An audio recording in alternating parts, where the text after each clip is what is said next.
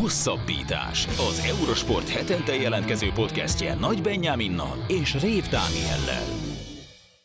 Sziasztok, ez a Hosszabbítás Podcast 132. adása, egyben 2024 első Hosszabbítás podcastje, úgyhogy boldog új évet kívánunk mindenkinek.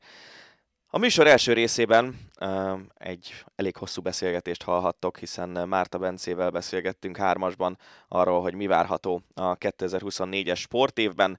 Szóba kerül a januári férfi kézilabda Európa bajnokság, az Ázsia és az Afrika kupák problémaköre. Beszélünk természetesen a nemzetközi foci életről, az EB-ről és az olimpiáról, hiszen 2024-ben szinte minden sportágról, ha beszélünk, akkor az olimpia a legfontosabb esemény.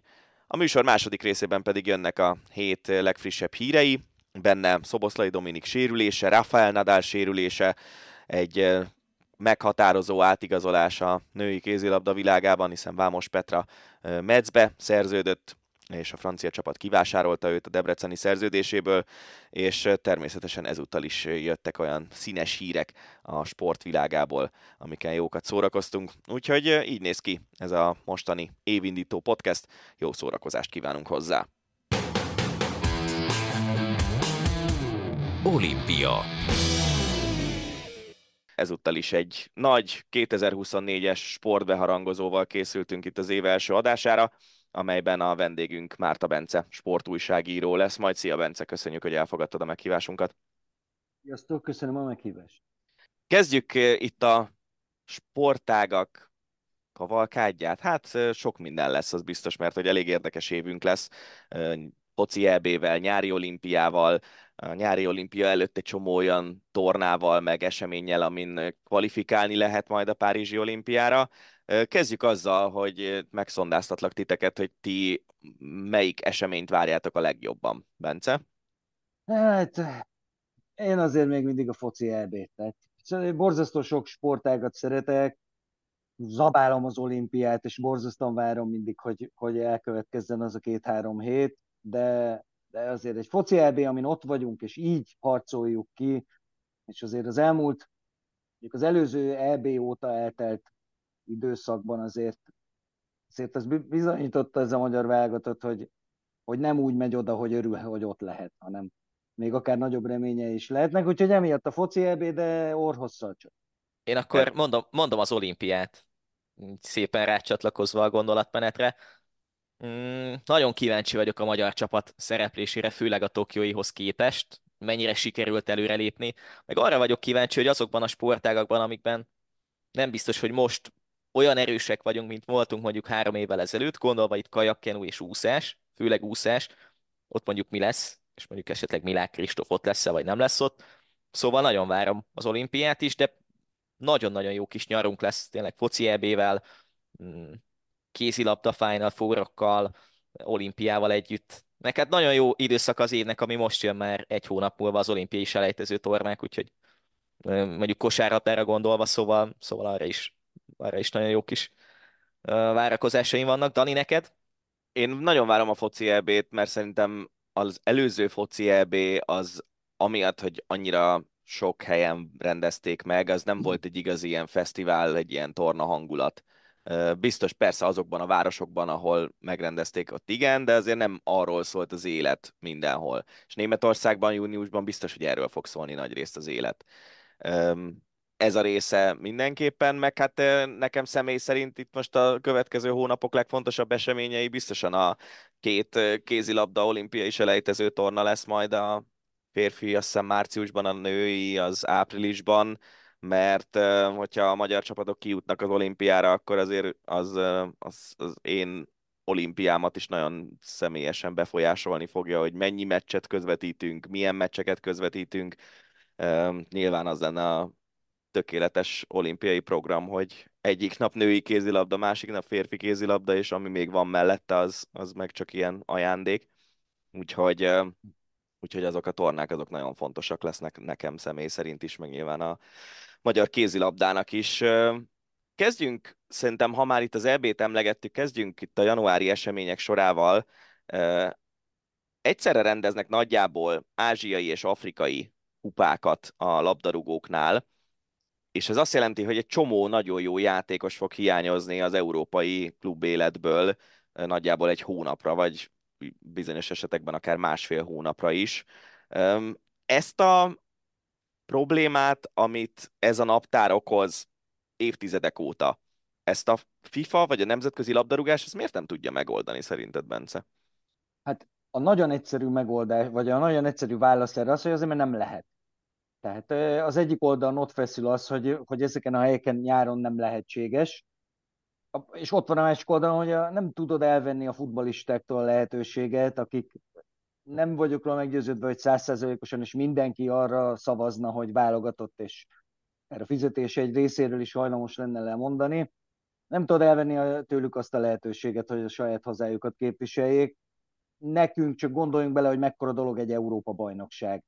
Úgyhogy kijutottunk rá, nem biztos, hogy mindegyik kontinens bajnokságnak hasonló a presztízse, de ennek ellenére szerintem ez egy, ez egy ilyen teljesen átvágott. Marosi Geri írt róla nem olyan rég egy cikket, és nem tudom pontosan idézni, de a címében benne volt a Gordiuszi csomó, nem lehet átvágni. Tehát nincsen rá megoldás, ezzel együtt kell élnie mindenkinek.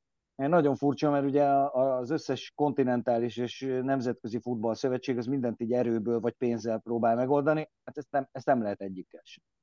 Mm, látsz arra mondjuk esélyt, hogy a jövőben egy olyan kollektív megoldást legyen erre, hogy adott esetben mondjuk a, az összes kontinens bajnokságnak, és nyilván itt az időpontot említetted, mint hogy nyáron nem lehet Afrikában mondjuk egy Afrika kupát rendezni, de hogy legyen egy olyan kvázi egy hónapja, akár mondjuk tavasszal, hogy, hogy egy EB-t megrendezhessenek, mellette egy Copa Amerikát megrendezhessenek, mellette azért még legyen egy Afrika kupa is, vagy, vagy ez, ez mindig is probléma lesz, és nincsen egy olyan történet, hogy na most akkor oké, okay, ez, ez így lesz a, míg a világ. Hát Benji, hogyha mondjuk öt éve azt kérdeztem, hogy el tudok-e képzelni világbajnokságot novemberben, akkor kikacaglak, hogy micsoda hülyeség ez.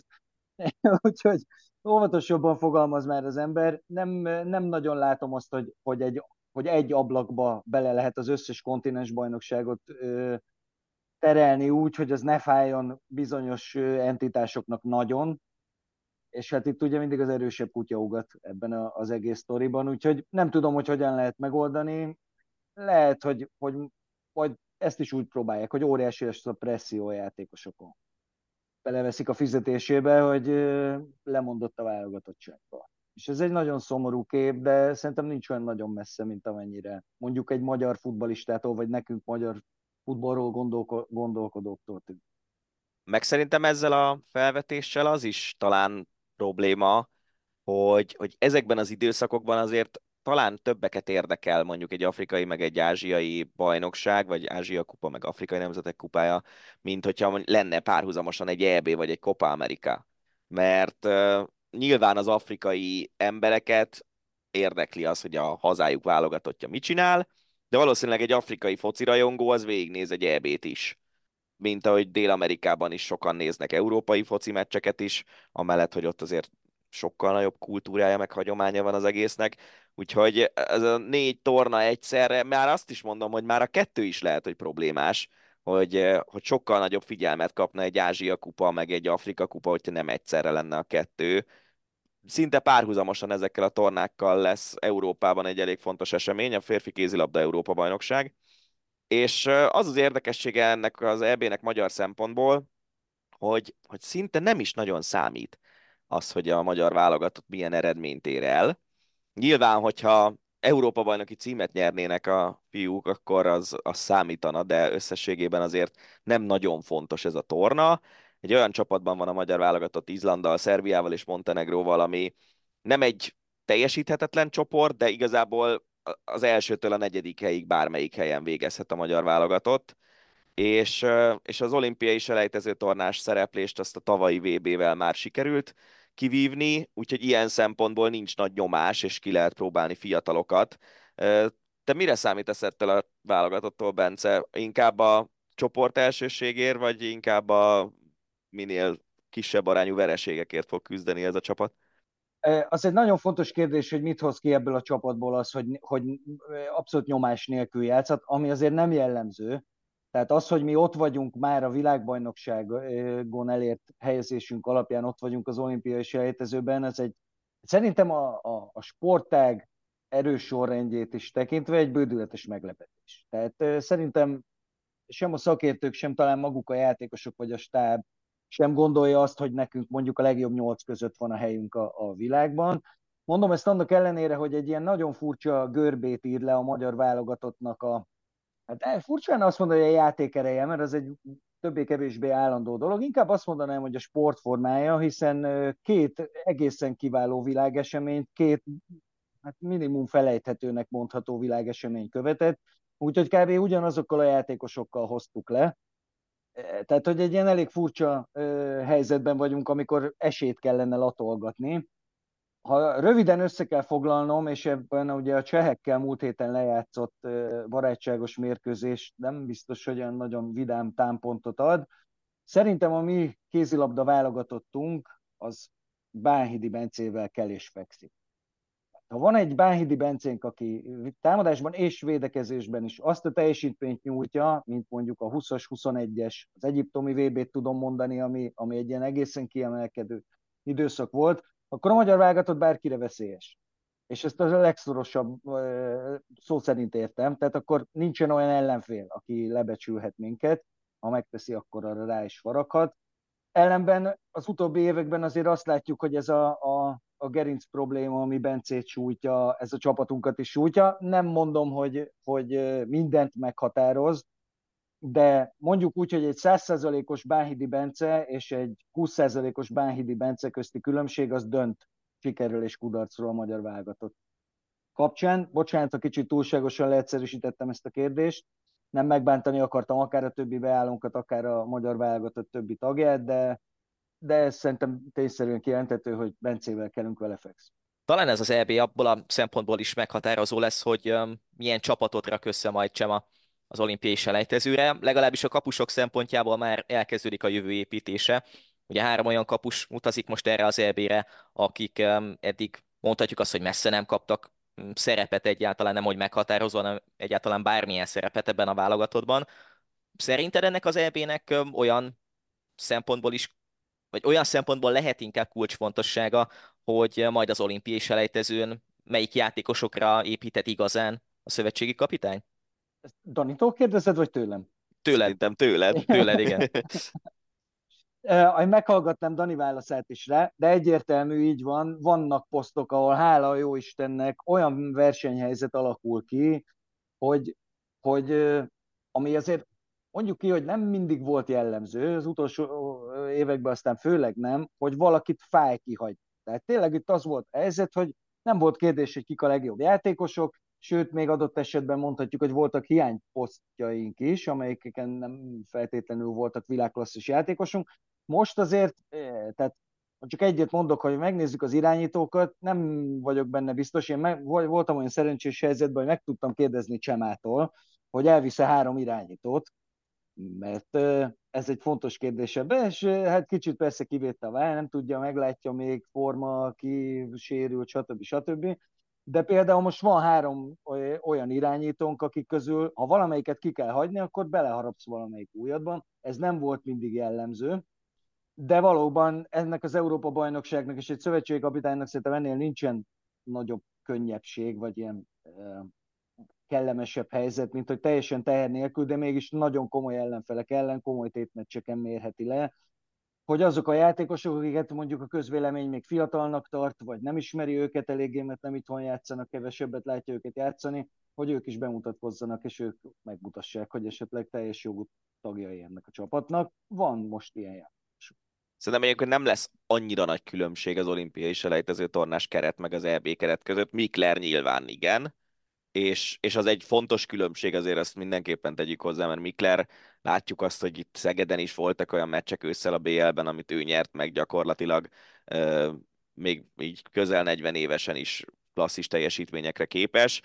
Én egy kicsit félek attól, hogy az olimpiai selejtezőn ott ugye három nap alatt kell három meccset játszani, és valahogy meg kell választani azt, hogy melyik az, amire amire Miklert összedrótozzák annyira, hogy ott húzza le a rolót, és azt nyerjük meg, és azzal jussunk ki.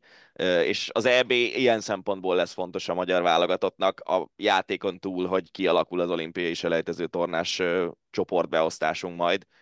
Dani, és... Dani, igen? Ki a második legjobb kapus? Én most azt mondanám, hogy én Palasicsot erőltetném, mert ő fiatal, iszonyatosan jó adottságai vannak. Spanyolországban edződik, én, én benne érzem ezt, de nem láttam egyébként őt nagyon sokat védeni, sem őt. Andó szerintem oké, okay, de hogy semmi extra, és Bartuc is kicsit ilyen, hogy oké, okay, de hogy mondjuk Bartucnak vannak olyan meccsei, amikor megőrül, és nem tudsz neki gólt lőni, ez, ez kétségtelen, és van sok olyan, amikor meg minden gól. Um, nem tudom, ne, nehéz ezt megmondani, és az is nehéz, hogy Miklernek nyilván az olimpia az utolsó tornája, de hogy utána ki lesz, szerintem Palas is lesz az, aki hosszú távon ott lesz a válogatottban, és valószínűleg ezért érdemes őt erőltetni, vagy én legalábbis így gondolkodnék. Hát van ugye azért egy, egy Székely Marci is, még Bartusz Lacinak egyébként nagyon jó szezonja van, teszem hozzá, tehát a, a Tatabányának egyébként kevésbé, de Bartusz Lacinak voltak egészen elképesztő meccseit az Európa Ligában. És ha már Mikler Rolit egyébként méltatjuk, azt is tegyük hozzá, hogy kb. miatta vagyunk itt. Persze. Roli, Roli miatt van az, hogy most ennyire nyugodtan készülhetünk, hiszen az Izland elleni utolsó, hát szűk 10 perc, az, az, az, az borzasztóan kellett.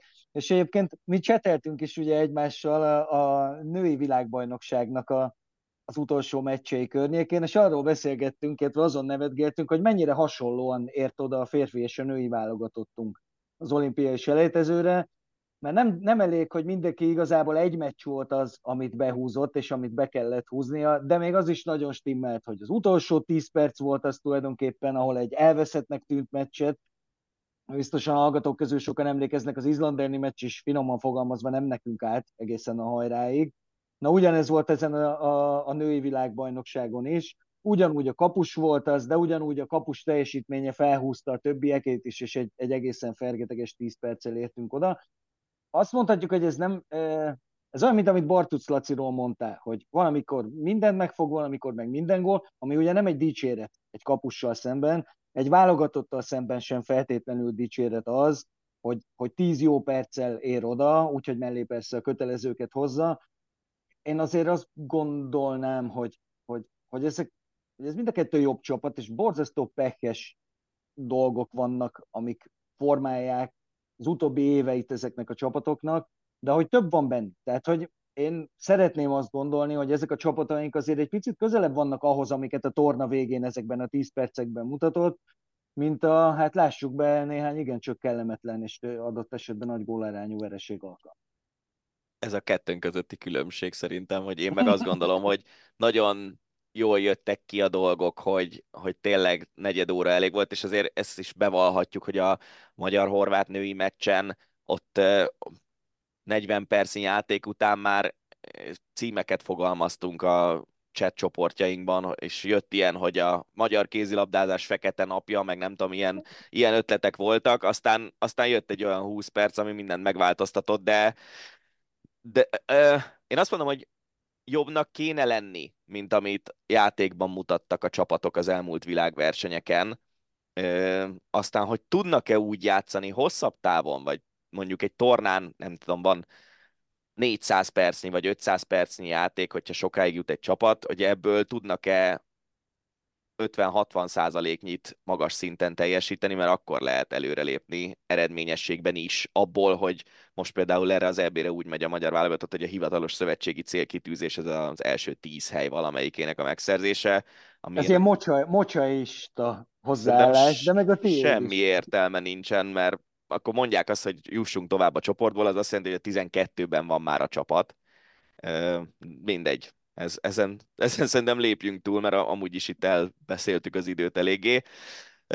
Február talán legfontosabb eseménye lesz az úszó, vagy pontosabban a vizes világbajnokság, ami ugye azért érdekes, mert az úszóknál ez még egy olyan pillanat, ha jól mondom, Benji, de javíts ki a tévedek, ahol olimpiai szinteket lehet úszni. Viszont ez egy olyan évben megrendezett világbajnokság, ahol nem ez a legfontosabb esemény az évben, hanem egyértelműen az olimpia. És ugye ez a helyzet vízilabdában is, ahol még olimpiai kvótákat lehet szerezni, viszont egy hónappal egy Európa-bajnokság után rendezik ezt a vizes világbajnokságot.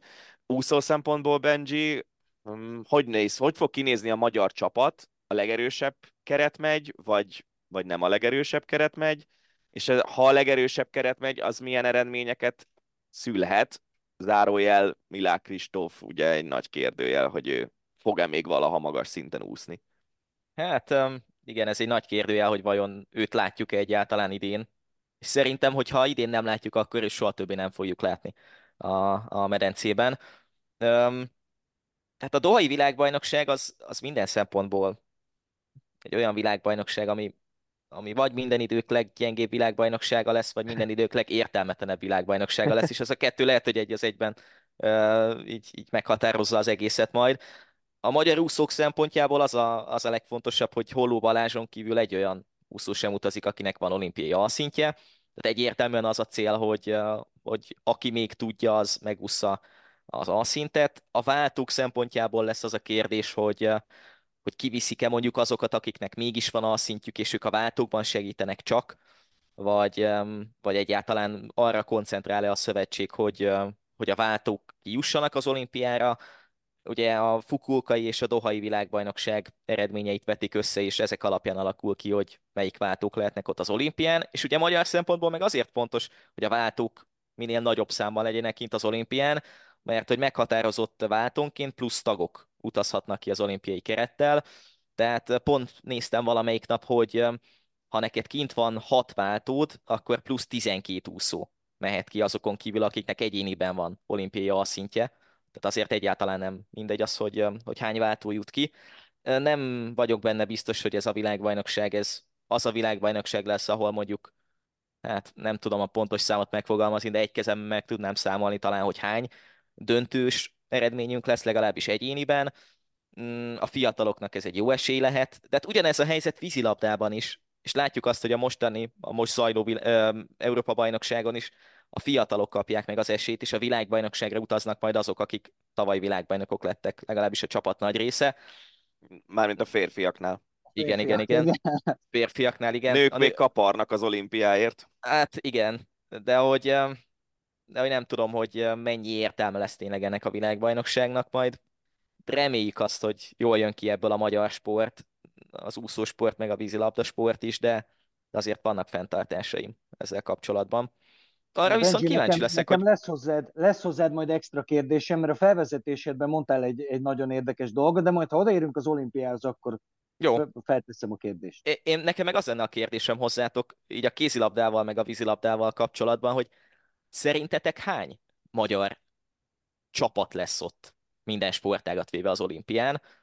Mm, ugye férfi vízilabda oké, okay, de hogy itt vehetjük a női vízilabdát, amit futólag érintettünk, vehetjük a kosárlabdázókat, női kosárlabdázókat, és vehetjük a kézilabda csapatainkat is. Most ha a 3x3-as kosárlabdázókról nem beszélünk, mm, de hogy hány, hány, hányra mondanátok, hányra lőnétek be ezt a számot? Hát, szemétkérdés, tegyük hozzá, mert egy harabdálni kell erősen, de, de muszáj őszintén mondanom, szerintem, szerintem kettő. Szerintem kettő, és mind a kettő vizes nem, nem vagyok, hát mindegy, jó, legyen három, és akkor ezzel azt is mondtam, hogy ahogy az, az előbb Daninak is mondtam, én azért mindig szeretek egy picit elrugaszkodni, és a szurkolói énemről nem, nem tudok lemondani. Sajnos a női kosarasok, akik egyébként nyáron valami egészen brutálisan durva EB-t teljesítettek, megcipőzték a címvédőt, csoport elsőként elődöntőbe, és az elődöntő és a bronzmeccs is a Európa legjobbjai ellen borzasztó szoros volt, tehát hogy az egy baromi jó csapat, de írtózatosan nehéz csoportban van. Ők már bizonyították, hogy tudnak bravúrt bemutatni, nem is egyet.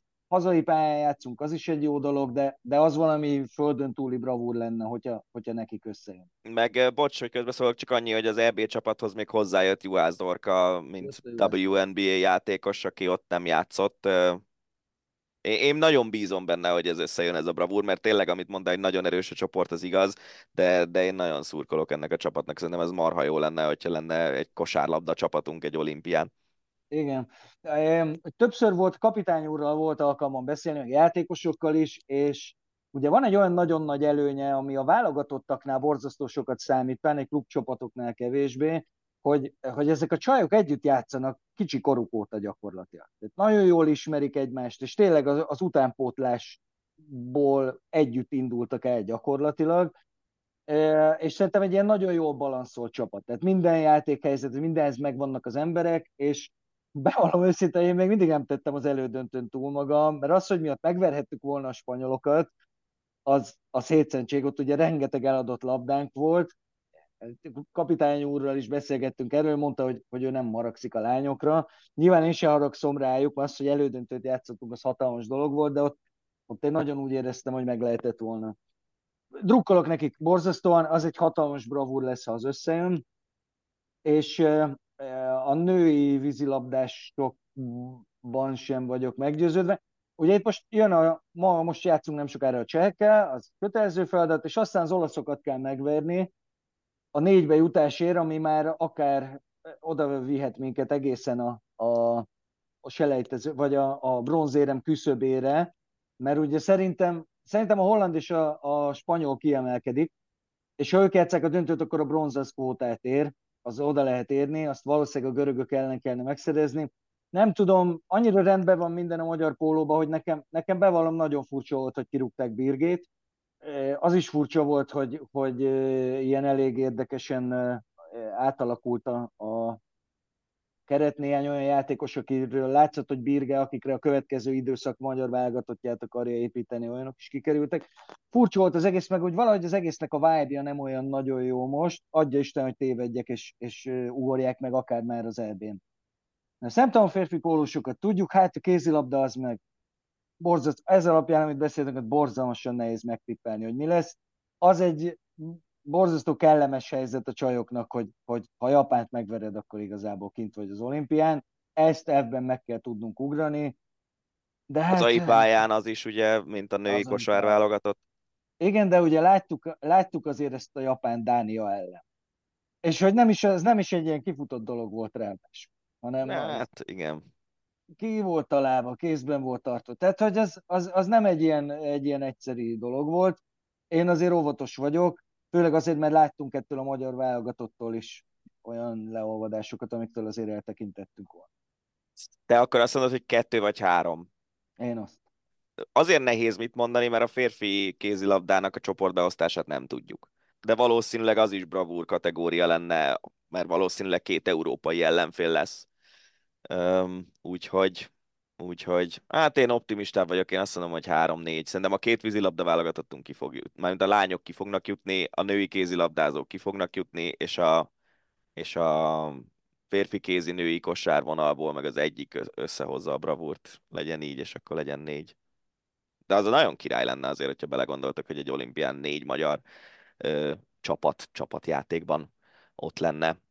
Ö, még mielőtt kicsit jobban belemegyünk az olimpiába, meg mielőtt Bence felteszi a kérdését Benjinek, foglalkozunk egy kicsit két olyan sporttággal, ami az egyikkel már részben foglalkoztunk a focival, de a klub oldalával nem nagyon foglalkoztunk a focinak. Igazából az érdekelne, hogy mennyire lenne egy meghatározó eredmény a magyar foci életében, hogyha mondjuk Szoboszlai Dominika Liverpool-lal Premier League bajnok lenne? Ez mindig egy sokrétű kérdés. Tehát amikor a magyar futballról beszélsz, akkor, akkor az, az, az, az nem az MLS, az nem ez a, a, a magyar futball öntudat, nem a, a magyar futball örökség, nem a magyar e, sporttámogatási, és ezen belül kiemelten a futballtámogatási rendszer, hanem így minden együtt, és ugye ilyenkor meg kell beszélni, hogy, hogy mire gondolunk. Mert e, nagyon sokan próbálnának belőle olyan következtetéseket levonni, ami hát nem feltétlenül igaz.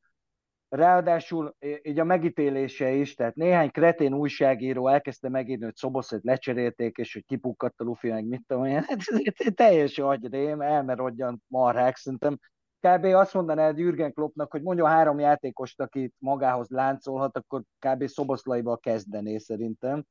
Tehát egyáltalán nem gondolom ezt, hogy ez mit jelentene, abszolút reális egyébként, tehát látszik itt féltávnál, hogy, hogy egyáltalán nem irreális, hogy mondjuk három trófeát nyerjen idén ez a Liverpool.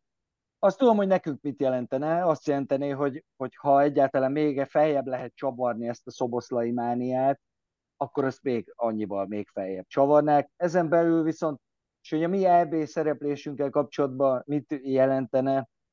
Én egyelőre ott vagyok, hogy legyen egészséges Dominik, és játszhasson az EB-n, mert meg tudja, egyébként láttuk az előző EB-n, hogy meg tudja oldani a magyar válogatott a hiányát, nagyon is jól meg tudja oldani, de azért egy egészen más csapat vagyunk, ha ott van a, ott van a csapatban, és mondom se kell, hogy jobb.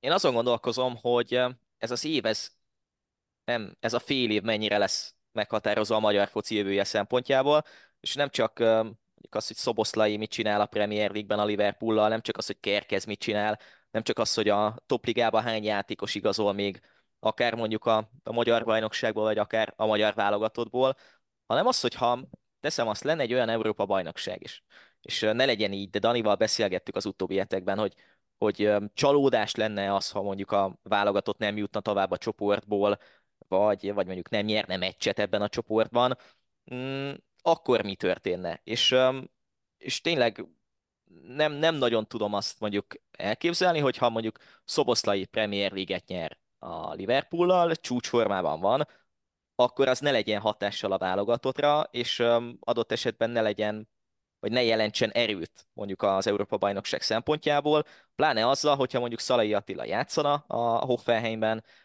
ha a topligás játékosok mondjuk úgy érkeznének az EB-re, hogy azért játszanak a klubokban rendszeresen, Szóval, szóval valahol ezt az egészet így kéz a kézben érzem, és, és ahogy Szoboszlai mondjuk a Liverpoolban meghatározó lehet, úgy a válogatott is úgy érkezhetne az EB-re, hogy, hogy tényleg önbizalommal teli legyen a klubszezon miatt is, és ne csak amiatt, mert van egy hosszú veretlenségi sorozat. Dani, nálad, nálad hogy néz ki ez az egész? Szerintem tényleg a mi életünkben nem beszéltünk arról, hogy, hogy egy magyar játékos az reálisan egy topliga bajnok csapata legyen úgy, hogy abban a csapatban ő meghatározó, és, és ugye voltak ilyenek, mert nem tudom, 2000-ben a Kaiserslauternben voltak magyarok, vagy 2001-ben, nem emlékszem már a pontos évszámra, már pedig a Bundesliga akkor is topliga volt, de mégis nagyon más státusz az, hogyha te a Premier League-et nyered meg egy, egy olyan szintű, meg hagyományú csapattagjaként, mint a Liverpool, és biztos vagyok benne, hogy tényleg az EB-re is kihatással lenne. Ha már így belecsúsztunk az EB-be, ebből a csoportból ki lehet azért esni úgy, hogy nincs különösebb arcvesztés, nem, Bence? Vagy most már ezen túl vagyunk, és most már Skóciát meg kéne verni, meg ilyesmi? Hát igen, egyrészt. Másrészt ugye szokták mondani, hogy a magyar sport szerető emberek két dologgal nem tudnak mit kezdeni, sikerrel meg a kudarccal.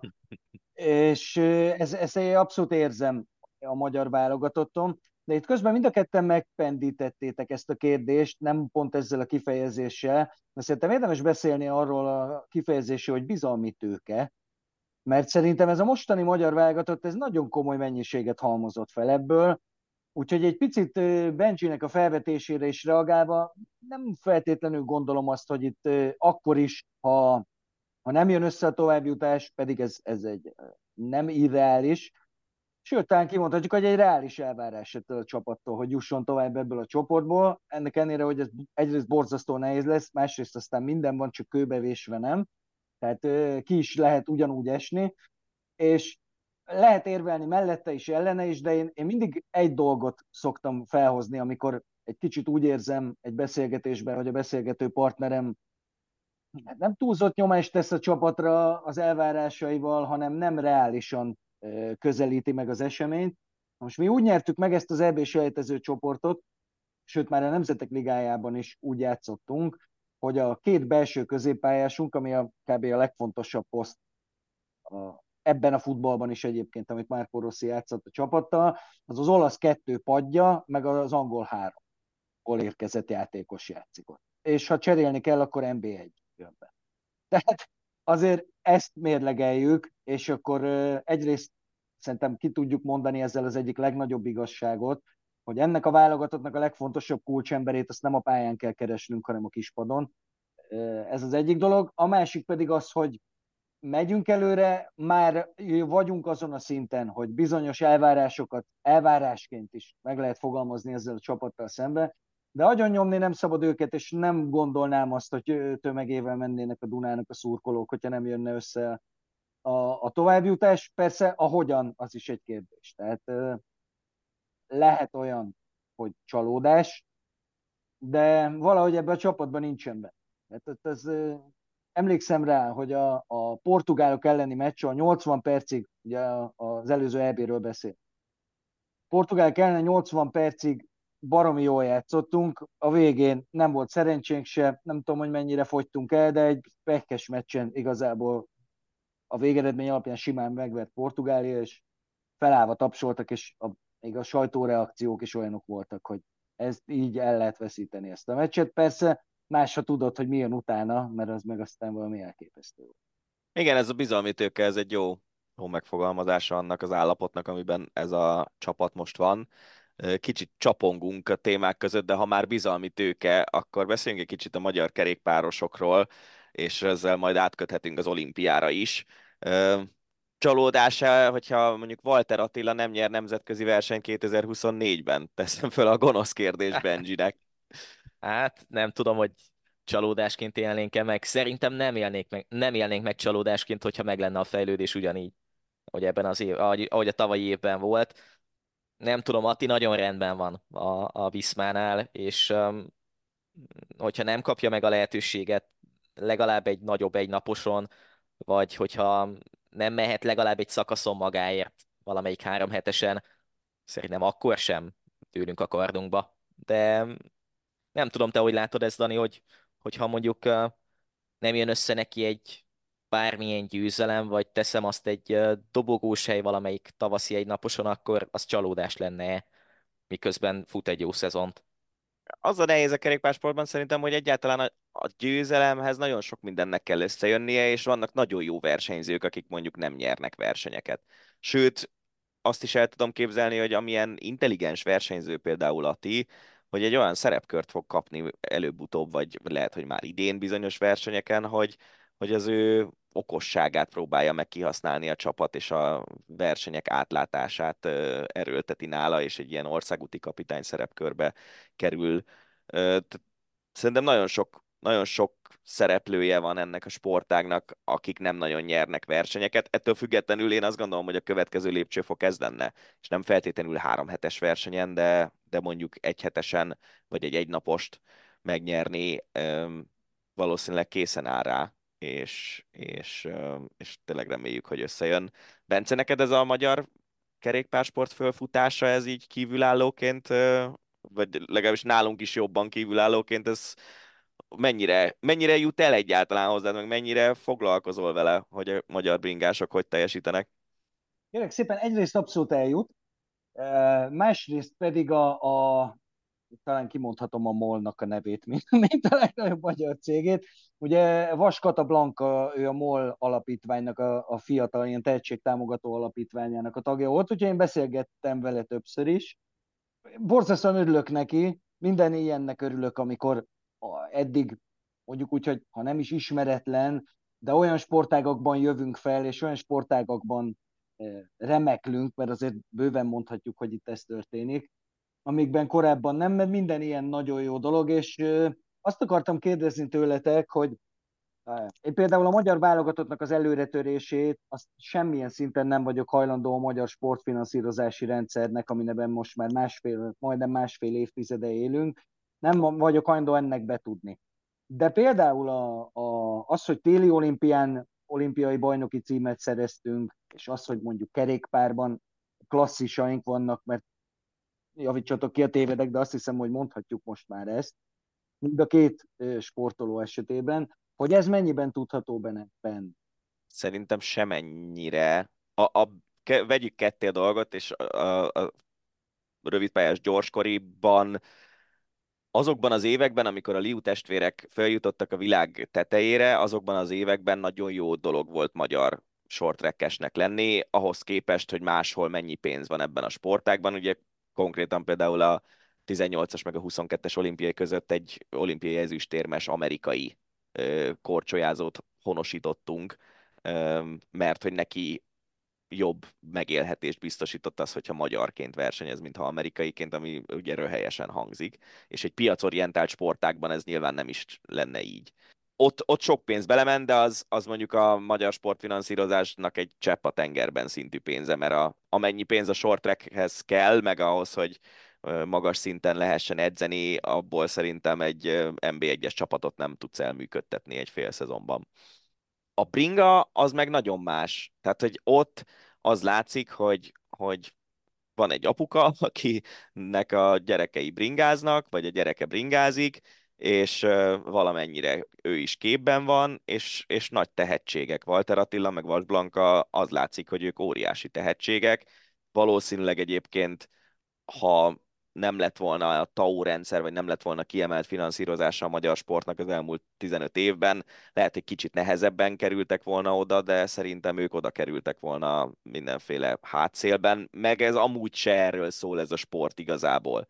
Hát, hogyha most uh, kitalálná valaki egy döntéshozó, hogy most akkor, ami egyébként meg is történik, ugye, hogy az MBH Bank most egy olasz nagyrészt utánpótlás nevelő kerékpáros csapat mögé áll be névadó szponzorként, és nyilván majd magyar srácok is megjelennek ebben a csapatban, és nagy célok vannak, aztán, hogy ebből mi lesz, azt meglátjuk.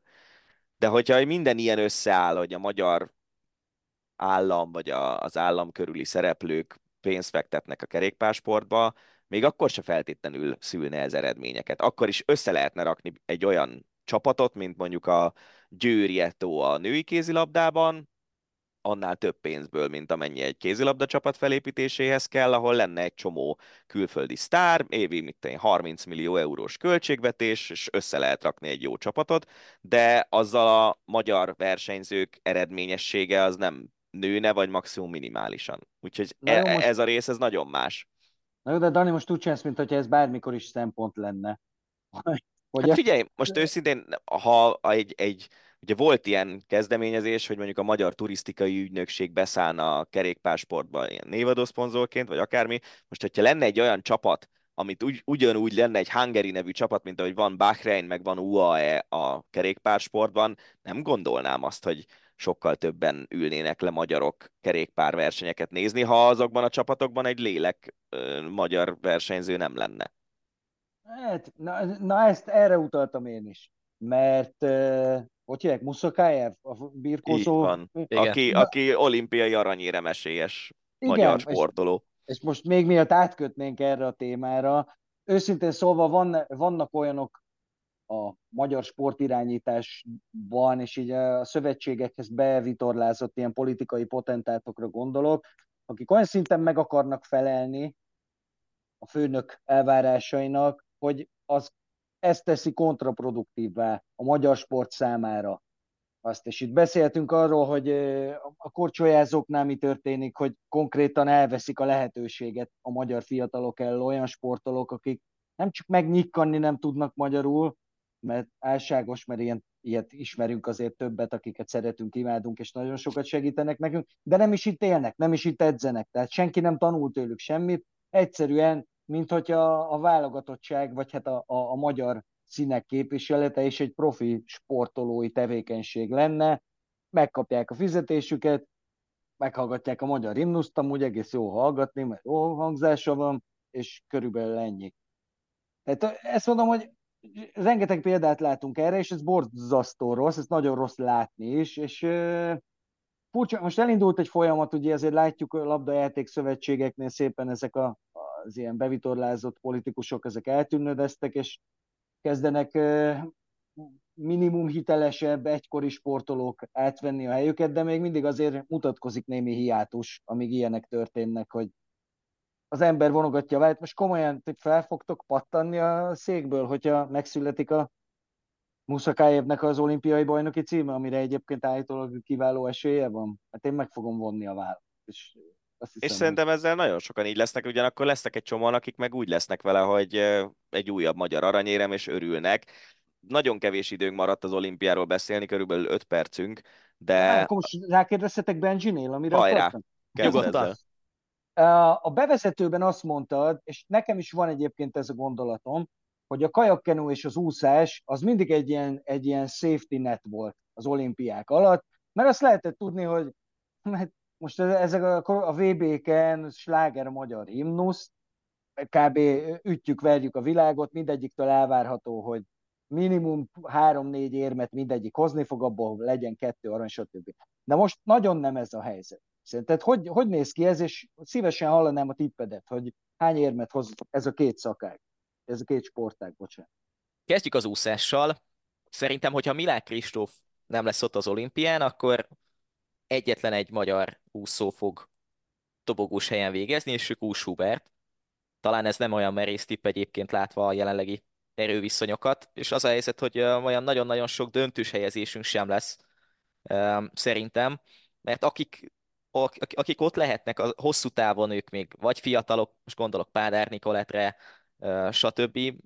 Szóval, szóval szerintem maximum Kós Hubert lesz érmes, hogyha nincs ott Milák. Ő viszont akár 100 és 200 háton is ott lehet. 200 háton talán nagyobb esélye lett olimpiai bajnok. A kajakkenusoknál pedig annyira nem vagyok benne a, a kajakkenuban, mint az úszásban, de talán ott is van egy olyan átmenet, hogy ahhoz képest, hogy hogyan sikerült a Tokiói olimpia, érezhető egyfajta átalakulás, és ezt nem mondanám visszaesésnek, hanem a sportágnak van egy újra formálódása így nemzetközi szinten is, és hogy azzal együtt lesz-e annyi érvünk mondjuk, hogy, hogy azt mondjuk Tokió után, hogy igen, na ez egy sikeres olimpia volt, abban nem vagyok biztos. Tehát, hogyha a két sportág együtt hoz legalább öt érmet, vagy nagyjából öt érmet, akkor én azt mondom, hogy elégedettek lehetünk. Azért a kajakkenu az szerintem az megmaradt safety. Most végignéztem itt az elmúlt olimpiákat, és ugye a szörnyű Pekingi olimpián is két aranyunk volt kajakenuból, azóta mindegyiken három, úgyhogy szerintem ott azért ez a két-három arany az most is reális. Viszont szerintem ennek az olimpiának az lesz a nagy érdekessége, hogy míg mondjuk 2016-ban a nyolc magyar aranyérem az úgy jött össze, hogy három kajakkenu, három hosszú katinka, két vívás, tehát a hagyományos magyar sikersportágak, addig, hogyha mondjuk nyolc aranyérem összejön a Párizsi olimpián a magyar csapatnak, ahhoz kell az, hogy benne legyen egy Muszukájev, és vagy még valami birkózó per küzdősportos dolog, mert ugye taekwondóban is például, karatéban is vannak elég jó magyar sportolók, tehát küzdősportból kell egy-két arany mindenképpen. Benne kéne, hogy legyen egy vízilabdás, benne kéne, hogy legyen valami olyan, amire nem is gondolunk. Vitorla, vitorlázás például. Például, például vitorlázás. Sportlövészet sportlövészet, sportlövészet és igen. én ebbe a kalapba tenném a kerékpárt is, mert, mert ott is kijöhet úgy a lépés, hogy az, hogy az összejön. És, és a magyar hagyományos sportág, és vívásban nyilván az olyan, hogy most ezen a idei, vagy a tavalyi világbajnokságon azt hiszem, hogy három aranyérem született, három magyar aranyérem született vívásban, az olyan, hogy az, az ilyen bedobsz 64, na jó, 64 nevet nem, de mondjuk 20 nevet bedobsz egy ilyen random sorsolóba, és a végén kijön az, hogy valaki olimpiai bajnok lesz, mert élete napját fogta ki, kivéve a Szilágyi Áronnak hívják az illetőt, mert ő valószínűleg olimpiai bajnok lesz azért, mert ő a legjobb. De hogy, hogy sokkal színesebb szerintem... lesz szerintem ez a, ez a magyar érem skála, vagy érem táblázat, mint mondjuk akár három vagy, vagy nyolc évvel ezelőtt. Nekem rövid lesz az olimpia egyébként, bár az igazán nagy izgalom, hát hülyeség, mert nem így van, de ugye ez mindig az elején van, a vívás, és én, ez számomra az olimpiának a legnagyobb kérdése, vagy ez a, a legfontosabb kérdése a, a szilágyá. És nem, hát, hogy mondjam ezt, tehát az egy olyan szintű sportteljesítmény lesz, hogyha Áron megnyeri negyedszer kardvívás egyéni számát, amit szerintem soha nem fog senki megközelíteni is. Tehát az, az valami egészen döbbenetes lenne, és Áronnal is, hála Istennek nagyon sokat volt szerencsém, most már egy ideje sajnos nem, de itt a csúcs időszakon belül nagyon sokat volt szerencsém beszélgetni, és elmesélte nekem, vagy így megpróbálta megértetni velem, mint abszolút kívülállóval, hogy mi az ő sikerének a titka, és ha azt a pásra tudja tenni, akkor ez tök mindegy, hogy ő hány éves. És tök mindegy, hogy mi történt a két olimpia közötti időszakban, hogy akár nem nyert csak világkupákat menet közben, amúgy ez se igaz, jelen esetben, de, de, de áron nagyon, és a vívók összességében nagyon, bár egy kicsit szerintem becsapósak az eredmények, a, a női karcsapat szempontjából feltétlenül, azt szerintem ők maguktól se, azt meg főleg nem, hogy címet is védenek. A párbajtőr az meg olyan, hogy az hasonló annyiban a kardvíváshoz, mert Áron mondta mindig a kardvívásról, hogy van körülbelül 10-12 kb. ugyanolyan minőségű kardvívó, és amelyiknek napja van, az, az megnyeri. Az olimpia más, mert ott ugye Áron nyeri meg, aki egyébként soha nem veszített asszót olimpián, egészen elképesztő dolog. Na, nem, nem, más... nem, nem, volt ő már ott Pekingben? Bocs, hogy közbeszólok. Csapatban. Ja, csapatban, oké. Okay. Uh, és azt mondja, hogy a, a, a párbajtőr annyiból másért nem 12 van, hanem 30 és hát látszik is, hiszen ugye mindenki ugye Siklósi Geritől várta most legutóbb is, és Kokmát élet világbajnok. Na minket magyarként, hát persze lehet, hogy valamelyik szimpatikusabb a másiknál, de ha mondjuk egyéni párbajtőrben, mondjuk ők vívják a döntőt, akkor mi olyan nagyon szomorúak. Az biztos. Na hát ez jó is végszónak, mert hogy lejárt a műsoridőnk. Köszönjük szépen, Bence, hogy ezúttal is rendelkezésünkre álltál. Márta Bencével beszélgettünk arról, hogy mi várható 2024-ben a magyar sport világában. Ácsi. A hét legérdekesebb hírei. Ahogy szoktuk, ezúttal is az Ácsival zárjuk a hosszabbítást. Összeszedtük az előző hét legfontosabb, legérdekesebb, legkülönlegesebb történéseit a sportvilágából, és először is boldog új évet kívánunk minden hallgatónak, és hát reméljük, hogy idén is nagy örömmel fogadjátok majd az ácsit. Nem az olyan híreket, amivel kezdünk, mint például két sírvéssel. Az egyik Rafael Nadal sírvése, akinek hát úgy tűnt, hogy visszatérése az nagyjából sikeres lesz, aztán az Ausztrál Openra vissza kell lépnie, mert hogy megint a combjával vannak gondok. És hát nem tudom, Dani, te hogy fogadtad ezt a hírt, hogy Nadal nagyjából rendben van, ugye játszott is, itt az év elején Brisbane-ben a negyed döntőig eljutott, aztán megint jött ez a hideg zuhany. Nem tudom, hogy hány ilyen hideg zuhany van még az ő pályafutásában. Jó kérdés, de igen, tehát ez a, ez a, ez a szenvedés, ez szerintem igazából senkinek nem jó.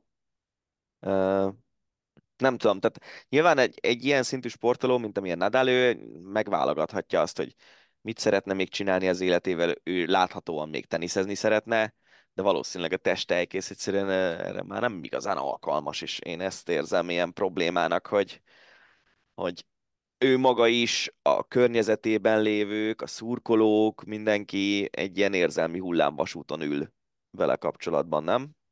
Igen, és um, tavaly is sokat beszéltünk arról, hogy hol jöhet el az a pont, amikor azt mondja, hogy vége, de nem csak ő, hanem a, a hozzá hasonlóan olyan sportolók, akiknek talán már az a csúcspont az megvolt a pályafutásukban, ahol visszavonulhattak volna. És nála az a Roland Garros döntő, az lehet, hogy tényleg az a pillanat volt, ami, ami tökéletes befejezés lett volna. Most ugye sokan azt mondják így a sírvése után, emiatt a sírvés miatt nem fog még visszavonulni.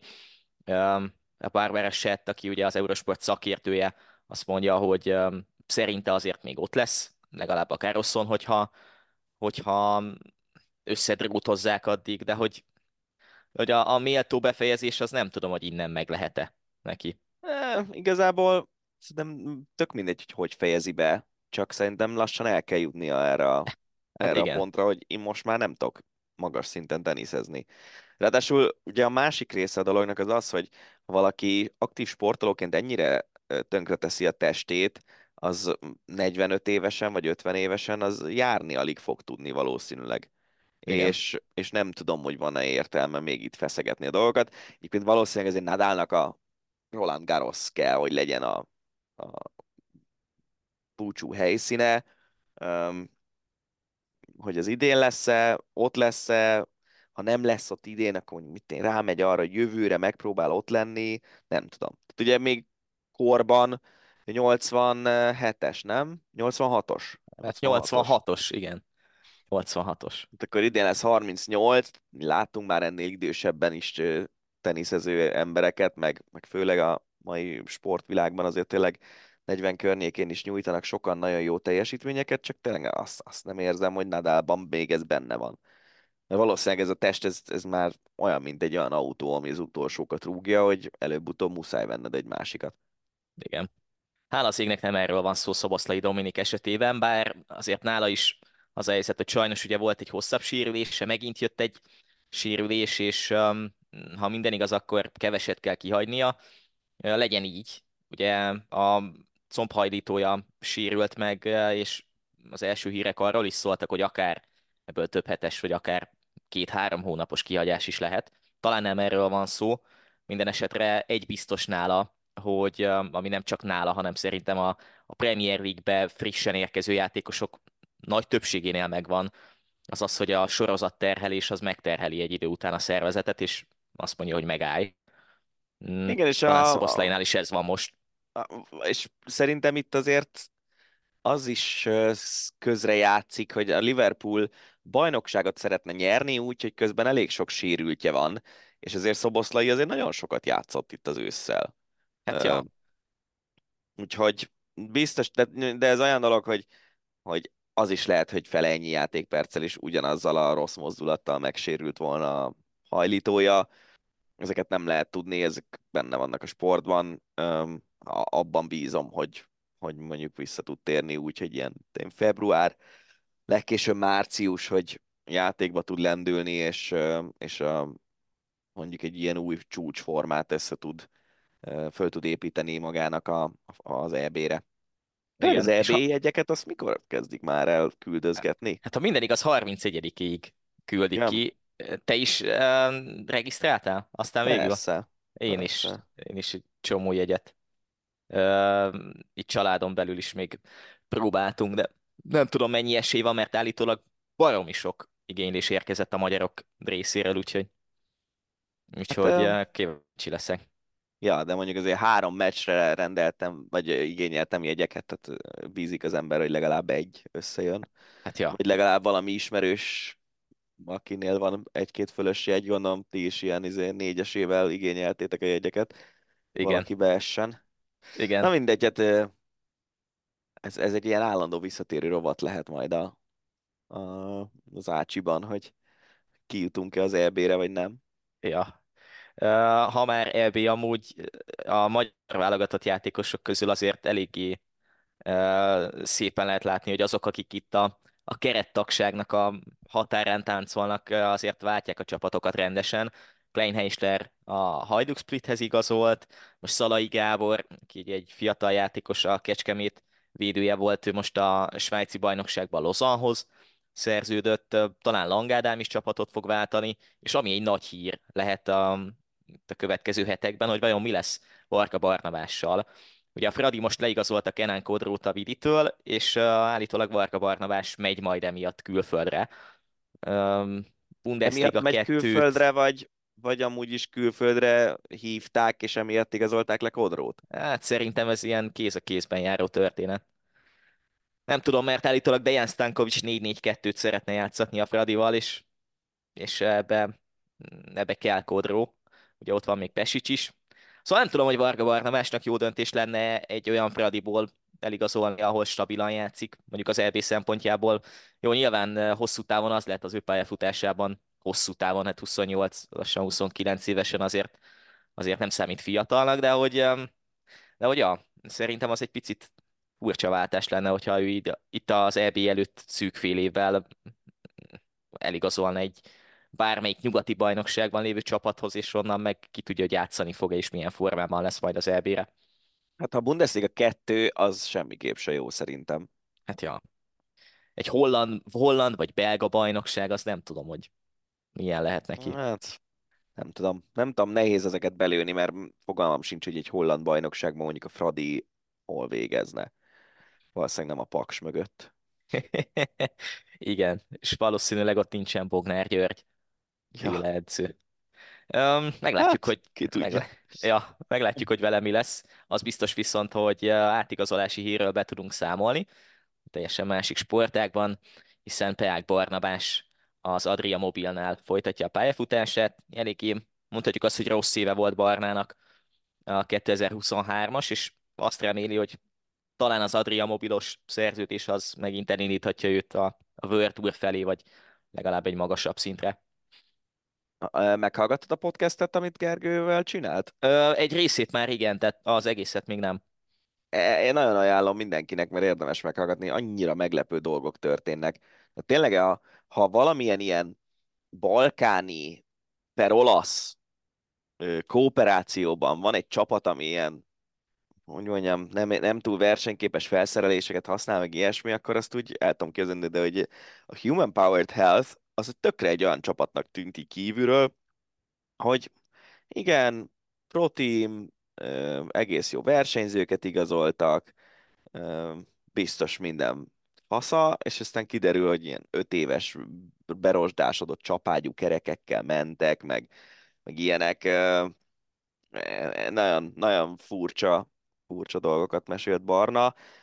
Az Adria Mobil ez olyan szempontból jó, hogy az egy olyan csapat, ami azért el szokott jutni itt a kelet-európai versenyeken egész jókra, és mondjuk, hogyha egy szlovén körversenyen, vagy egy horvát körversenyen te megmutatod magadat, vagy akár a Tour de Hongrin, mert nem tudom, hogy ők most idén jönnek el, vagy nem.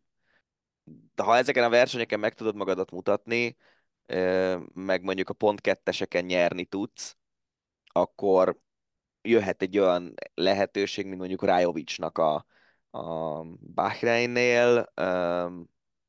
Ugye az a probléma, hogy ilyen magyar kötődésű csapat az nem nagyon van, bár ez is egy hír volt itt a két ünnep között, hogy a, az MBH bank, ugye úgy hívják most ezt a nagy akármit, mint, azt hiszem igen. Igen. Beszáll a Kolpak nevű olasz, elsősorban az utánpótlás neveléséről híres csapatba névadó szponzornak, és lesznek magyar versenyzőik, és valószínűleg 2025-től már Pro Team szinten akarnak menni Giro-n indulni, meg ilyenek. Biztos, hogyha egy ekkora magyar cég, ami ugye tudjuk, hogy a kormány közeli vállalkozóknak a tulajdonában van, egy ekkora magyar cég ilyen projektbe száll be, akkor ott kell, hogy legyen olyan szándék is, hogy, a, hogy a, mondjuk a nem a legjobb, de a legjobb alatt egy-kettővel lévő magyar versenyzők számára is egy lehetőség lehet ez, hogy, hogy egy pro teamben versenyezzenek. De az, az a lényeg az egész gondolatomnak, hogy az Adria Mobil az egy kiugrási lehetőség. Hogyha az Adria Mobilban te jól mész és nyeregetni tudsz, akkor még akár a World Tour sem elképzelhetetlen. Ugye az lett volna ellenpont, hogy míg mondjuk Rajovic azért a szlovén és horvát sportigazgatókkal, meg döntéshozókkal telepakolt Bahreinhez lehet, hogy könnyebben el tudott igazolni, mint, mint mondjuk egy magyar srác tudna, de lehet, hogy mire Peák oda kerül, addigra már lesz ilyen magyar kötődésű protím is. A kométán túl, ha azt annak nevezhetjük. Igen, és ha megnézzük, akkor ha proteimként mondjuk uh, szeretnének indulni egy Giron, akkor azért nem jön rosszul az, hogy megvan a pénzügyi háttér, meg az, hogy azért a csapat az, az hát jó, egyrészt fiatal olasz srácokból áll az egy dolog, de nyilván majd igazolni fog olyan versenyzőket, akik, akik jól fekszenek amikor osztják a szabadkártyákat, nem? Hát majd meglátjuk, hogy ebből a projektből egyáltalán mi lesz. Tehát most az, hogy beszáll egy magyar bank, ami azért, lássuk be, hogy azért egy MBH bank az nemzetközi szinten is egy tőkerős vállalat, legalábbis ilyen pro team kerékpáros csapatok szintjén mindenképpen, hogy most ebből mi lesz. Igen. Most, uh, majd egy, egy, egy, beszélgettem, pont, beszélgettem pont, nem fogom megnevezni az illetőt, egy olyan emberrel beszélgettem ma, aki e, benne van a kerékpásportban viszonylag jól, és azt mondta, hogy eddig azért az elmúlt években vagy évtizedekben általában, amikor valamilyen ilyen dolog elindult, akkor az, az nem, hogy javított az adott csapatnak a helyzetén, vagy segített, hanem, hanem megölte, és én mondtam, hogy hát azért a Kolpak az egy elég régi csapat, és az csak nem sikerül megölni. Szóval nem mindig a aranytojás, vagy ez a, mi az a Midász királya, aki Igen. hozzáér mindenhez, és aranyá változik, nem biztos, hogy a magyar szponzorok megérkezése az így működik a kerékpársportban, de legyen úgy, én szurkolok, hogy legyen egy, egy jó magyar kötődésű csapat. Igen, itt lenne az ideje talán, sok próbálkozás után. Négy verseny. Mm, először is, Dani, milyen volt más szemmel, így belső szemmel az idei négy chance. Milyen voltak a, milyenek voltak a közvetítések, és milyen volt így az egész? Igazából úgy tűnt, hogy nagyon jó lesz, és aztán a vége az ilyen, az ilyen lecsengő volt. Ö, tényleg, és ott igazából már, hogy hogy láttad, hogy mit ugrott Kobayashi a Bischofszhofeni selejtezőben, ott szerintem így 90%-ra vagy 95-re lehetett mondani, hogy meg fogja nyerni az összetettet. Um, de egyébként addig nagyon jó volt, tehát tényleg izgi volt. Ugye az elején kellett az, hogy a németek megnyerték az első versenyt, és óriási hype volt. Már egyébként a négy előtt is nagyon nagy hype volt, mind Németországban, mind Ausztriában, mert nagyon jó szezont fut ez a két csapat. Utána jött az, hogy ugye azt hiszem, hogy két pont volt, vagy egy méternyi különbség volt Kobayashi meg Wellinger között két verseny után, és még mindig Wellinger vezetett, és még a harmadik verseny után is ugyan már Kobayashi vezetett, de még mindig izgi volt, és még mindig lehetett bízni abban német szemmel nézve a dolgokat, hogy Wellinger ezt megfordítja, de szerintem ott, hogy Kobayashi, amit ugrott a, a kvaliban, az ott látszott, hogy őt itt nem verik meg. Négy pont hátrányból, vagy öt pont hátrányból. Szerinted Kobayashinak mi az, amit, vagy nála mi az, amit, amit máshogy csinál, vagy máshogy épít fel mondjuk a, az átlag 2023-2024-es japán téli sportolókhoz képest? Mert beszéltünk arról Hoeke podcastben annó, hogy, hogy a síugróknál is, északi összetetben is, más olyan téli sportokban, ahol azért jók voltak, vagy hagyományosan jók, érezhető egy visszaesés, és akkor jön egy, egy Kobayashi, aki a legnagyobb klasszisa, vagy az egyik legnagyobb klasszisa a japán sportnak, vagy téli sportnak főleg, és nyer egy négy sáncot, ami egyáltalán nem meglepő, de azért látva a többi japánnak a visszaesését, mondhatjuk, hogy, hogy nagyon nagy a különbség közte és a többiek között. Hát szerintem hogy több dolog is van, és igazából én is csak tippelgetek, mert annyira nem jönnek ki infók Japánból. Ezt lehet tudni, hogy Kobayashi Takanashi Szarával, illetve azt mondom, hogy nem emlékszem, hogy Nikaido, vagy ki volt a másik uh, síugró, aki még ebben benne van, a férfi síugró. De Lehet, hogy. Nikaido, mert amúgy ő, ő jól ugrott most is a négy sáncon. Igen, de nem biztos, hogy ő, nem, a, a, a Nakamura rémlik inkább, de mindegy igazából. Egy másik japán síugró, tehát lényegében kicsit így leváltak a szövetségről, és uh-huh. saját mm, klubot alapítottak, és a saját klubon keresztül intézik a dolgaikat.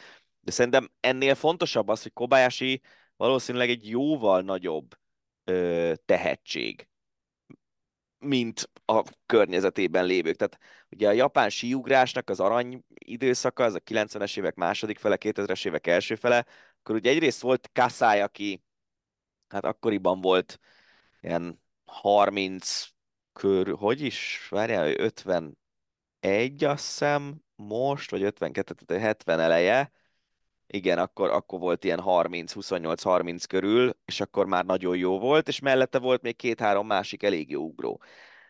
Most van Kobayashi, jön Nikaido föl, az, az egyértelműen érződik, hogy Nikaido fölfelé jön, de mondjuk a negyedik ember a japán csapatban már fogalmam sincs, hogy ki lesz most szombaton. És, és igazából szerintem teljesen külön kell kezelni, mert ő, ő egy látszik, hogy egy, egy ilyen nagyon nagy tehetsége a síugrásnak. Tehát tényleg megvannak a hullámzásai, nem tud éveken keresztül dominálni, de ezt senki sem tud mostanában, hogyha megfigyeled. És, és ugyanakkor meg azért mindig ott van, és mindig számolni kell vele, és mindig össze tudja magát annyira kapni, hogy tud hozni eredményeket, de hát ugye az a vicces, hogy Kobayashi, most fejből mondom, de szerintem nem nyert még idén versenyt, mert négy második helyen nyerte meg a négy sáncot. Igen. Ugye, igen, hogy nem igen, nyert igen. még idén verseny? Igen, igen, csak, Na, tehát, csak hogy e- kvali, ez is... kvalikat nyer, de semmi Igen, több. igen, igen. Tehát nagyon kiegyensúlyozott volt a négy sáncon, és végig jól ugrott, míg ugye most idén négy különböző győztes volt a négy versenyen, ami nem is tudom már mikor volt utoljára, de elég régen. És ugye 99-ben 25 éve volt utoljára, hogy valaki úgy nyerjen négy sáncot, hogy egy állomás se nyer meg. Viszont négyszer lett második. Um, szóval hogy azért nem lehet azt mondani, hogy Kobayashi domináns, de lehet egyébként, hogyha a szezon végén összeadogatnánk így a, a pontszámokat, mint ahogy a négy sáncban összeadogatják a pontszámokat, akkor azért Kobayashi eléggé elő lenne. Um, nem mindig jön ki az, hogy lehet, hogy tudom, két ponttal kapsz ki, és harmadik vagy, vagy negyedik vagy, máskor meg mondjuk megvered a mezőnyt húszszal. Igen. De egyébként ugye ehhez a győzelemhez azért kellett az, hogy Kraft belehibázgatott, neki valamit tényleg a Gármisi sánccal kezdenie kéne, de, de ugye Innsbruckba is belehibázott egy olyat, hogy az Innsbrucki első ugrásában kapott 20 pontot Hurltől, aki nyerte azt a sorozatot, ami azért nagyon-nagyon sok, és, és Wellinger is egyértelműen lefelé kezdett menni így a végére. Lehet, hogy itt a nyomás miatt, vagy nem tudom mi miatt, de a végére azért egész nagy különbség lett. Igen, az viszont biztos, hogy a, az idei négy is izgalmas volt, úgyhogy, úgyhogy uh, szerintem hiányérzete nagyon senkinek nem maradhatott mostani versenyben. Uh-huh. Uh, folytassuk kézilabdával. Bencével már érintettük az adás korábbi részében a, a férfi kézilabda Európa bajnokságot.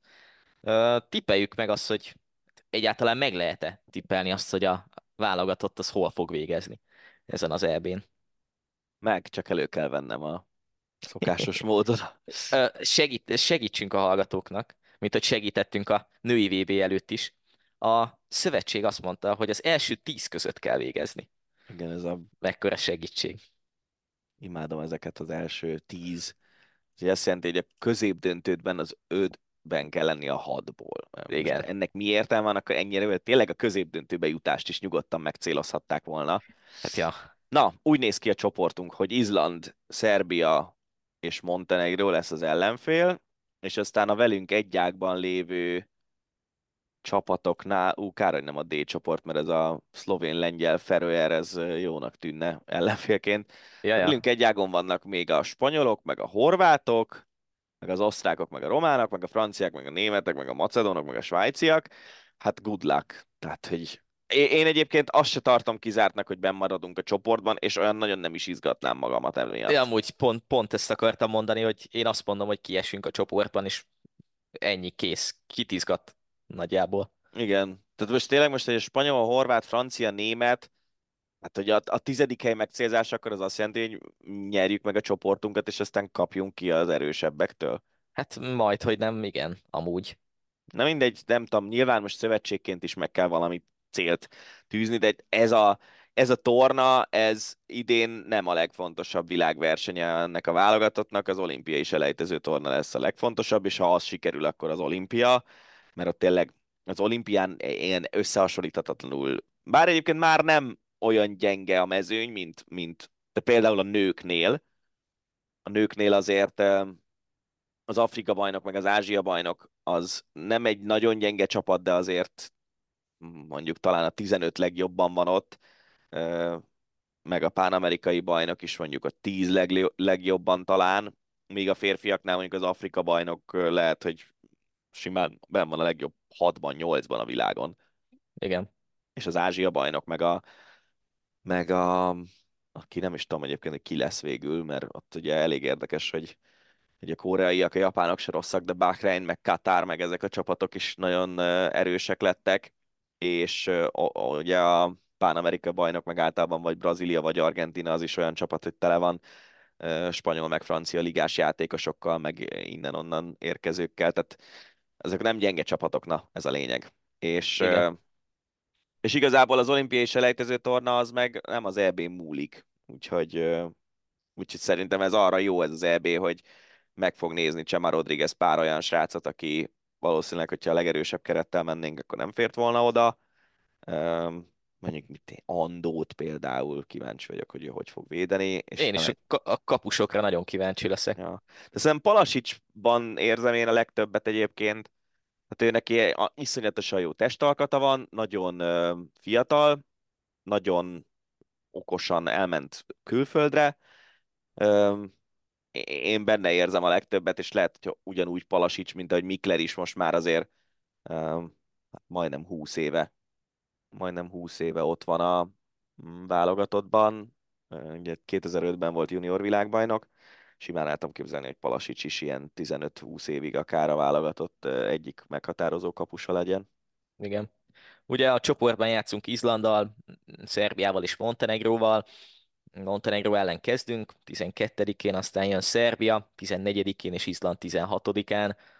Mm, azért talán a montenegrói válogatott az, amelyiket le lehet győzni. Bármelyiket azért... le lehet győzni ebben a csoportban, hát, pont ez a gonosz, igen. hogy szerintem ez három olyan csapat, amit néha mármint a szerbekkel, montenegróiakkal nem nagyon játszottunk mostanában, a Montenegróval, amikor játszottunk, azokat általában megvertük, már egyébként szerintem ez nem egy rossz csapat, és nagyon múlik azon az ő teljesítményük, hogy Simic a kapuban mit csinál. Az izlandiakat ugye mostanában ilyen horror meccseken általában megvertük, ja nem, mert itthon az EB-n kikaptunk tőlük. Igen, Igen VB-ken megvertük őket, az EB-ken kikaptunk.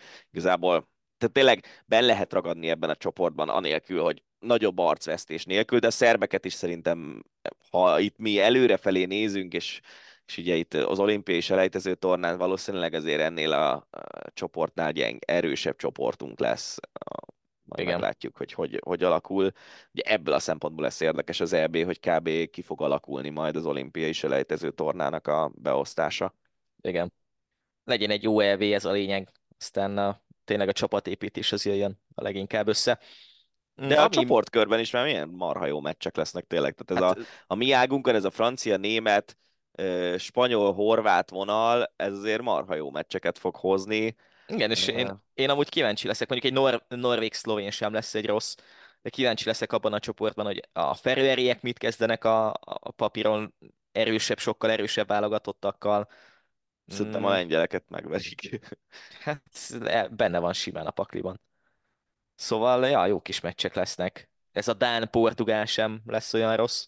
Nem, de a felső ág az erősebb, szerintem az elég egyértelmű. Mert a, Igen. mondjuk a végignézel egy kézi a klasszis csapatokat, ugye franciák, norvégok, dánok, svédek, spanyolok, horvátok, ezek ugye Németországban lesz az EB, és velük közül mindig számolni kell. Ezek közül a csapatok közül több van a felső ágon, mint az alsón.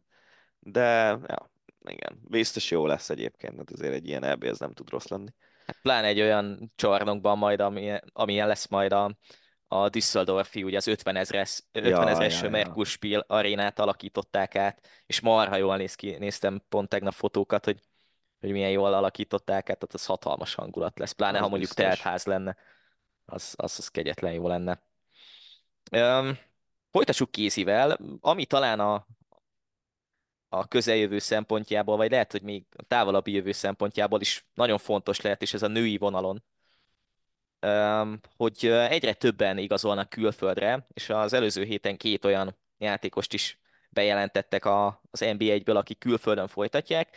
Vámos Petra a Metzhez igazolt, Kutarecsenge pedig Németországban a Thüringernél folytatja, és ha minden igaz, bár ez még nem hivatalos, és tényleg csak plegykálnak, de talán Kluiber is mehet a Metzhez, mm, Vámossal együtt. Mit szólsz ezekhez az igazolásokhoz? Én azt mondom, hogy mind a kettő az egy eléggé logikus, és szerintem minden szempontból jó igazolás lehet. Én ketté venném a kettőt. Vámos, tehát tényleg szuper.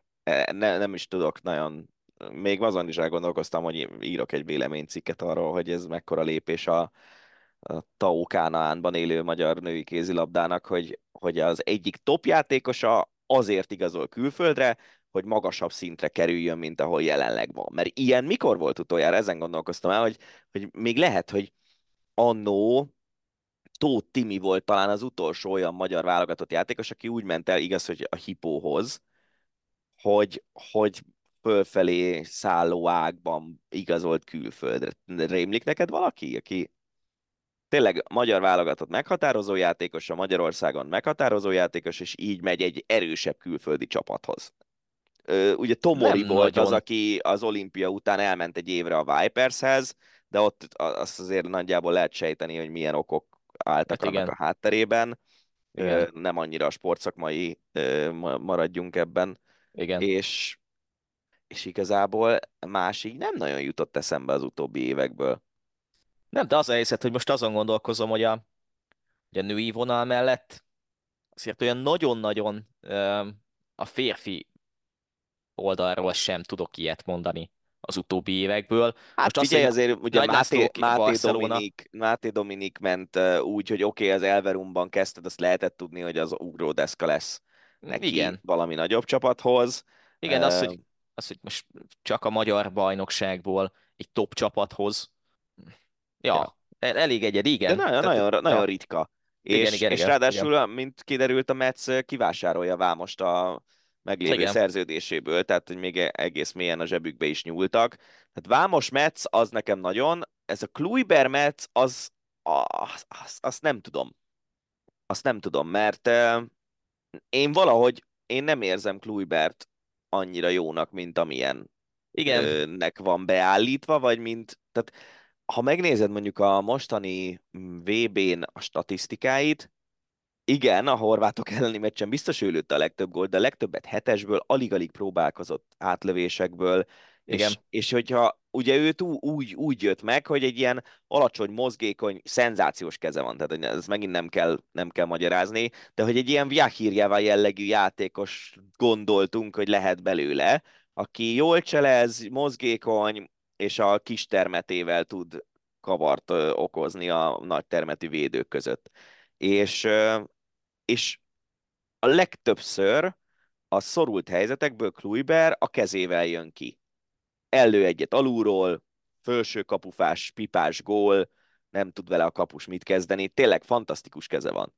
De, de én, én azt érzem, hogy ha tovább tudják Medzben majd, vagy akárhova is megy, ebből az állapotból fejleszteni, akkor az nagyon jó. De összességében meg egyébként azt is gondolom, hogy, hogy bármelyik magyar játékos külföldre megy, az egy jó ötlet valószínűleg, kivéve, hogyha mondjuk a Győrben tudsz te rendszeres játék lehetőséget kapni, tehát onnan hullanak ki a magyarok inkább, mint hogy, mint hogy egyre több és több magyar lenne, és, és innentől kezdve meg a Fradihoz is most bejelentettek négy új embert, akik mind légiósok lesznek, úgyhogy teljesen úgy tűnik, hogy feladják ezt a inkább a magyarokra alapozunk dolgot. Úgyhogy igen, tehát hogy egész egyszerűen nem, nem érzem Kluibert annyira, annyira jónak, mint ahol tartania kéne a fejlődésben az alapján, amit, amit gondoltunk, hogy mi lehet belőle. Szerintem talán így tudom leginkább megfogalmazni a vele kapcsolatos érzéseimet. Igen, és ugye jön Mászlova jobb átlövőbe a Fradihoz helyette, vagy helyette, ki tudja, hogy helyette. Kik jönnek? Dmitrieva jön, Mászlova jön, tehát két igen, orosz, ugye Kanor, Lozer, ja igen, Kanor, Kanor. Jön. Igen, igen. Hát, jó. Mit szólsz Kuszorához? Az, az is egy érdekes történet. Hát a Váchoz képest ez egy előrelépés lesz, az biztos. De igazából azt szerintem nagyon szomorú tényleg, hogy egy Vác szintű csapatban Kucora nyilván kiemelkedik fölfelé, de, de hogy a válogatottunk kezdő balátlövője egy ilyen szintű klubból érkezik, szerintem az, az, az nem, nem egy jó helyzet. Beszélgettünk Igen. itt a VB-n, hogy, hogy Kucoránál nagyon sokszor van probléma a döntéshozatalaival, nem tudja jól eldönteni, hogy most mikor kell lőni, mikor kell passzolni, kinek kell passzolni, ki van üresen, stb. Vámos ilyen szempontból egy teljesen más szintű játékos, sokkal jobb.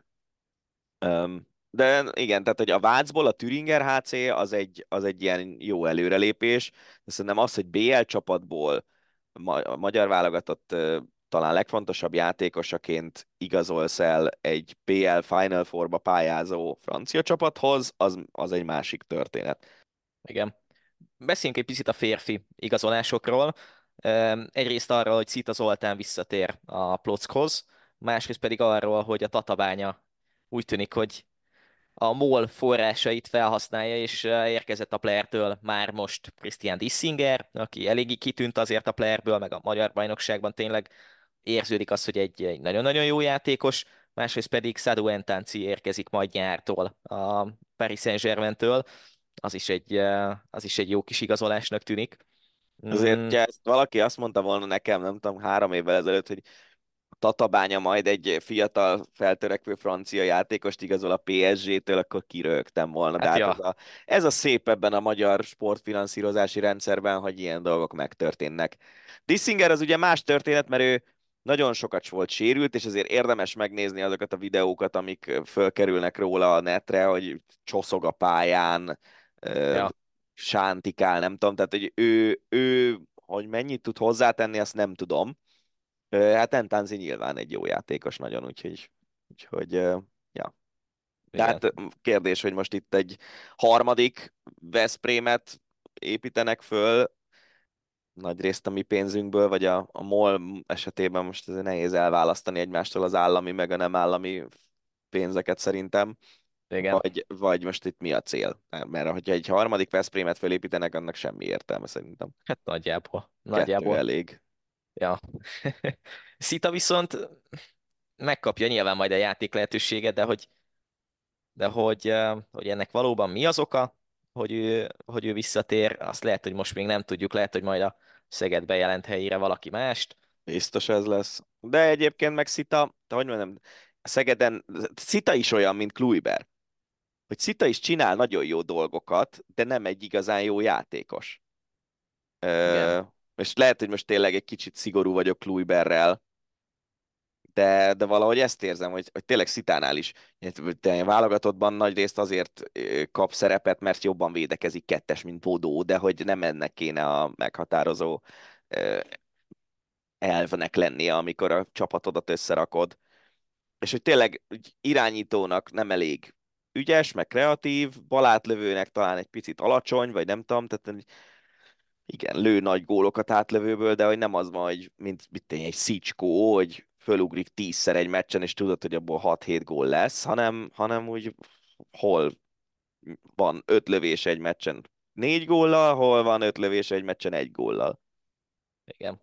Minden esetre azt remélem, hogy a, a Szita Fazekas kettős a következő szezonban jó lesz majd Plocknál, pláne úgy, hogy talán most lengyel bajnokok is lesznek. De a Fazekas még marad? Fazekas még marad egy évet biztosan, ezt be is jelentették, úgyhogy... Hát akkor hajrá. Ja, az egy jó kis, jó kis kettős lehet. Beszéljünk egy picit a darts VB-ről, mert hogy az is az előző héten ért véget, és Luke Humphries lett a világbajnok. A nagy szenzáció pedig nyilván Luke Little, aki 16 évesen jutott el a döntőig. Mm, te mit csináltad, Dani, 16 évesen? Hát biztos, hogy nem napi 8 vagy 10 órában dobáltam a nyilakat, hogy VB döntőt játszhassak. És kebabot zabáltál, nem? Ja, hát mindegy, ez az egész hype körülötte röhelyes szerintem. Szerintem is amúgy. De tényleg érdekes, hogy ennyire fiatalon egy ilyen sportágban, ahogy azt mondod, hogy, hogy ahhoz, hogy az igazán nagy meccseket megnyerd, ahhoz azért kell a rutin, meg a higgadság, nem tudom, de hát látszik, hogy ez a rutin, meg a higgadság ez nem feltétlenül életkor függő. Igen. Mm. Egyébként én is néztem a VB döntőt, meg, meg úgy követtem. Üm, nyilván nem márt egy ilyen sportágnak, hogyha valaki így a semmiből megérkezik. Üm, most azon gondolkodom, hogy ja igen, a négy csáncon beszéltük Kelemen Zolival, hogy mikor volt olyan utoljára, hogy a síugrásba így valaki a semmiből megérkezett, mert már évek óta nem nagyon. Spirit Sauer, nem? Hát, szerintem Domen Preuc. Ja, hát igen. A, ja, igen. De úgy igazán Stiren Sauer is 16 évesen nyert először versenyt, nem? Ja. 2007, ha jól rémlik. Mondd ja. meg a dátumot, meg a helyszínt, létszés, hogy mekkorákat ugrott. Jó, mindenképp. Mindenképp. De ja, szóval Little szerintem az lesz a legnagyobb kérdés, hogy ezt a hype-ot, ami a, az egész darts történetet uh, körül lengi, hogy azt hogy tudja bírni évtizedekig. Hát kérdés, hogy akarja-e bírni évtizedekig. Hát, ja. Ugye egy ilyen most nem akarom megbántani, de egy ilyen angol munkás osztálybeli gyerekként, hogyha te itt pár millió fontot összekeresel az első néhány év, lehet, hogy 20 éves korára ott fog tartani, keresett már két-három millió fontot. Ja. Lehet, hogy nem lesz ez egy hosszú karrier, hát nem is kell, hogy az legyen feltétlenül. Igen. Kettő érdekesebb hír így az Ácsi végére. Az egyik az, hogy Wayne Rooney-t elküldték a Birmingham-től. Mm, az ötödik helyen vette át az angol másodosztályban a csapatot, és amikor most kirúgták, a huszadik helyen állt a csapat.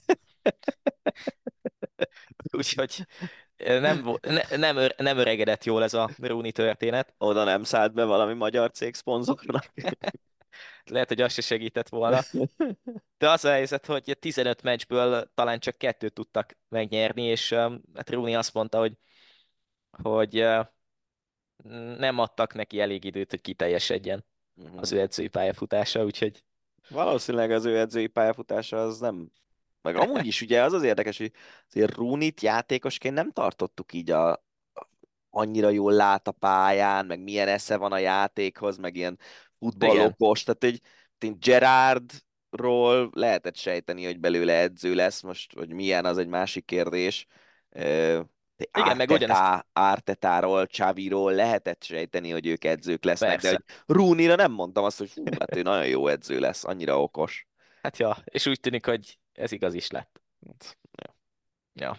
Hát um, igen, a Birmingham örülhet, hogyha ben marad majd az angol másodosztályban, ahhoz képest, hogy azért szerződtették, hogy feljussanak vele.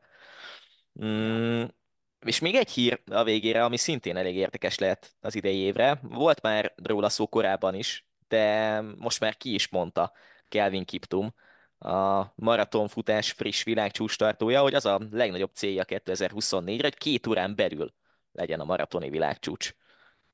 Mm, nem tűnik túl merésznek, mert talán Szabó Gáborral beszélgettük egyszer valamelyik adásban, hogy ez simán meg lehet, de az, hogy már 2024-ben, de az azért egy nagy határ lehet nem csak a, a maratonfutás, hanem az állóképességi sportok szempontjából is.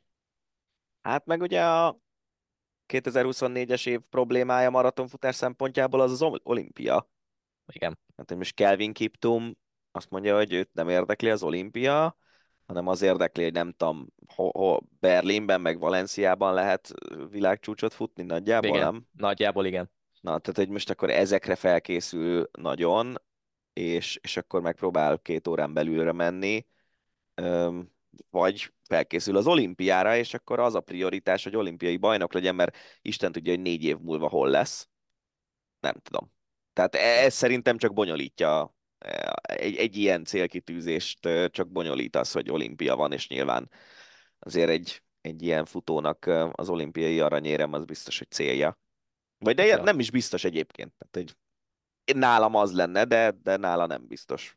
Ez is egy ja. eldöntendő. Az lenne, az lenne a szép, hogyha valahogy azt céloznál meg, hogy azért az olyan nagyon nagy maraton helyszínnek nem számító Párizsi olimpián lenne pont világcsúcsal olimpiai bajnok, hát, de hát az, elég az nem nagyon van. fog működni szerintem. Igen. Elég Tehát két órán belüli maraton az azért nem árt az, hogyha vannak nyulait például. Igen. Igen. Meglátjuk, hogy ez összejön-e Kiptumnak 2024-ben, ez, ez is egy nagy kérdése lesz ennek az évnek, úgyhogy uh, reméljük, hogy sok érdekességről be tudunk számolni majd az Ácsiban. Ez volt az év első hosszabbítása és az év első Ácsia. Hogyha tetszett és még eddig nem tettétek, akkor iratkozzatok fel, és az Eurosport Podcast csatornáján minden más podcastünket is megtalálhatjátok. Úgyhogy hallgassatok minket ezentúl is. Rév Dániát és Nagy Benyelmint hallottátok most. Sziasztok! Ez volt a Hosszabbítás, az Eurosport podcastje. A műsor témáiról bővebben is olvashattok honlapunkon az eurosport.hu.